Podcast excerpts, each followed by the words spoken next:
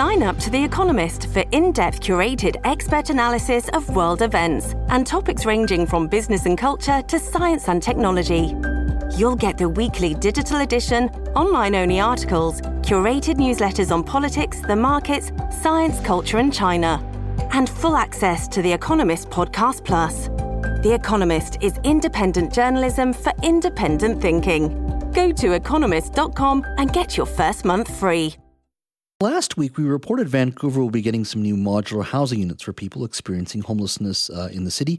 Uh, the BC government announced construction uh, has begun on uh, two temporary bridge, uh, bridge to housing projects that will provide 90 units. Premier David Eby says the project will bring people living in the downtown east side off the street and into uh, stable housing.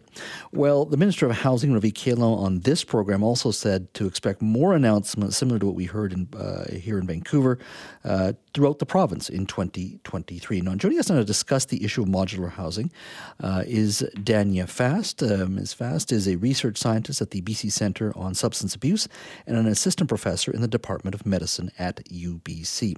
Uh, Ms. Fast, thank you for joining us today. Thank you so much for having me. Well, this is a very interesting uh, conversation uh, around modular housing. Uh, first and foremost, um, are the, the, modular housing units, um, in regards to what the Premier and the Housing Minister announced, is that the right way to go in regards to the specific issues that we're dealing with here uh, in the downtown core along Hastings Street and at Crab Park to find, um, uh, to build these houses to help those folks? Do you think it's the right way to go? Well, housing is obviously critical uh, to people's health and well being. But my work is primarily with young people who use drugs. And what we've heard from young people really over the past decade plus when it comes to housing mm-hmm. is that they're looking for permanent housing. They're looking for housing that feels like a home. And we have heard that modular housing, which is temporary, uh, tends to not fit that bill. So it's not necessarily taking the young people who are a part of our research where they want to go. Mm-hmm.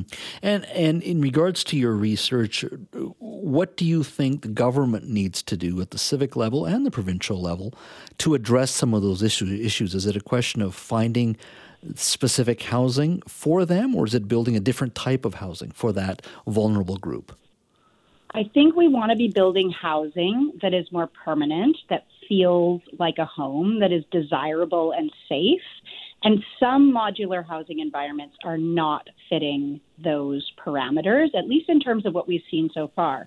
In terms of this new housing that's coming online, there may be ways to better design it to sort of foster those those kinds of things, safety, a sense of home, uh, a sense of community. But we need to think very carefully about how to make that happen because what we've heard is that many modular housing environments can actually feel like the exact opposite. So they can feel unsafe, they can feel temporary, and actually deepen a sense of uncertainty.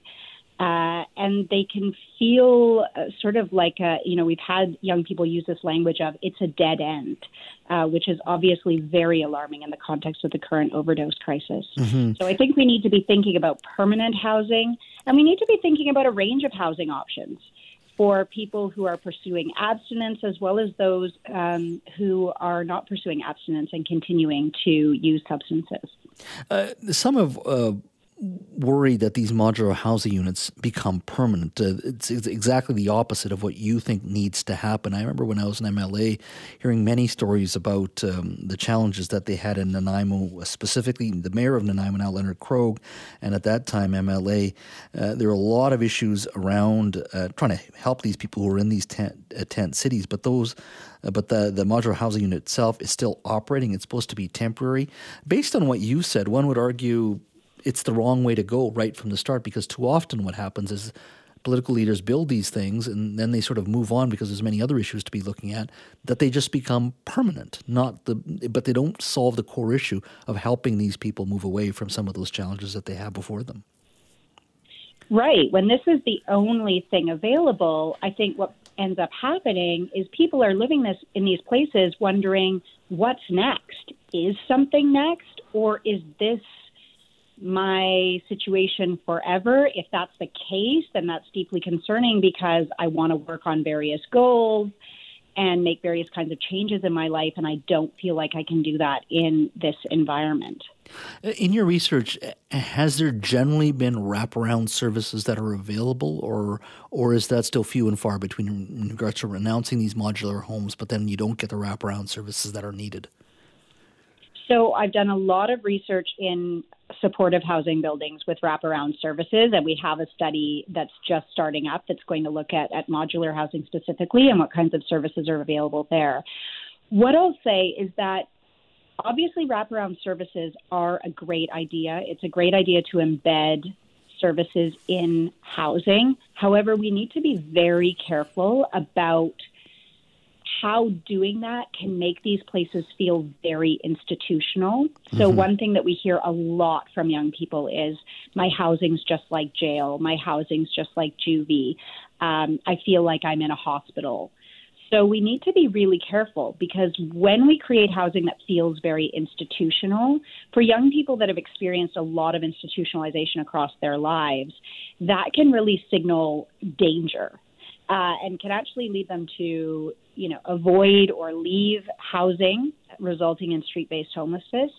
It can also deepen their anxiety as well as their substance use when they feel like they're institutionalized and there's no way out. So we need to be very aware of those dynamics as we're designing housing mm-hmm. for young people who use drugs and, and likely more broadly as well. How did we get here? I mean, the challenges have, one would argue, always been there in regards to a vulnerable population. But the challenge, the core challenge of housing, it's not just a Vancouver issue, it's a Toronto issue, it's uh, many other uh, communities around North America. Uh, how have we gotten to a point where the solution in some cases happens to be modular housing? how did we get here in your mind? Is it just something that is temporary and of the moment uh, here in, in British Columbia or Canada? Or has this been sort of structural and has taken decades to, to get to this point? There's definitely a structural dimension. So, as we live in societies with deepening, entrenched inequality and poverty, we're going to see more homelessness. We're going to see more of a need for housing. Uh, and when that is combined with you know, a lack of really sustained investment in permanent desirable housing, we're we're going to get into this kind of situation where um, we're you know considering these more temporary measures, uh, perhaps out of sheer desperation. Hmm. Is there a jurisdiction uh, or a program in a different uh, jurisdiction that you like that we here in British Columbia should be watching closely as a potential solution for our challenges here in this province? I'm not sure if I can point to a particular jurisdiction, but one thing I'll say that we hear from young people repeatedly when it comes to the services that they're accessing, which includes housing, which includes housing with wraparound services, is young people are looking to build relationships. They want to be in housing environments where they can build relationships with each other and a sense of community and home. And they also want to be building relationships with the people who are working in these settings, providing that wraparound care. So we really want to be focusing on relationship and trust building before we focus too heavily on very medicalized approaches like treatment. Um, so that's you know that's something that's really been highlighted across our work mm-hmm. uh, over the past over the especially since the declaration of the overdose crisis. Mm-hmm. Do you think the provincial government and even civic government is actually understanding some of the things that you're talking about here and what you through your research have have, have found and do you think that's informing their um, uh, decision making at this point or do you think there's more work to be done here well, I'll, i should say that I'm very happy to be doing more work. So I'm having a lot of conversations with government, with the Ministry of Health and the Ministry of Mental Health and Addictions. Uh, we would be very happy to work with the government as we roll out this new housing study, which is going to be going on for the next three years. I think there is more work to be done, but I will say that, you know, I'm a qualitative researcher, I'm a medical anthropologist by training. I feel like I have certainly been invited to the table much more since the declaration of the overdose crisis. Um, so that's really encouraging. And I also work with a great youth advisory council that's, that has also been very actively involved in different things that are going on at the provincial level. Mm-hmm. But of course, there's there's more work to be done. We know that so much of what we're doing isn't working. In you know, in the case of my own work for young people who use drugs, mm-hmm. so there's much more dialogue that needs to happen, and um, we're very ready and willing to to have those conversations with government. Dr. Fast, thank you so much for your time. Really enjoyed our conversation. Look forward to chatting with you in the future on this issue because it will be uh, clear and present before us in 2023. That's for sure. So if we don't talk before uh, December 25th, Merry Christmas to you. Merry Christmas. Thank you so much for having me and for highlighting this critical issue.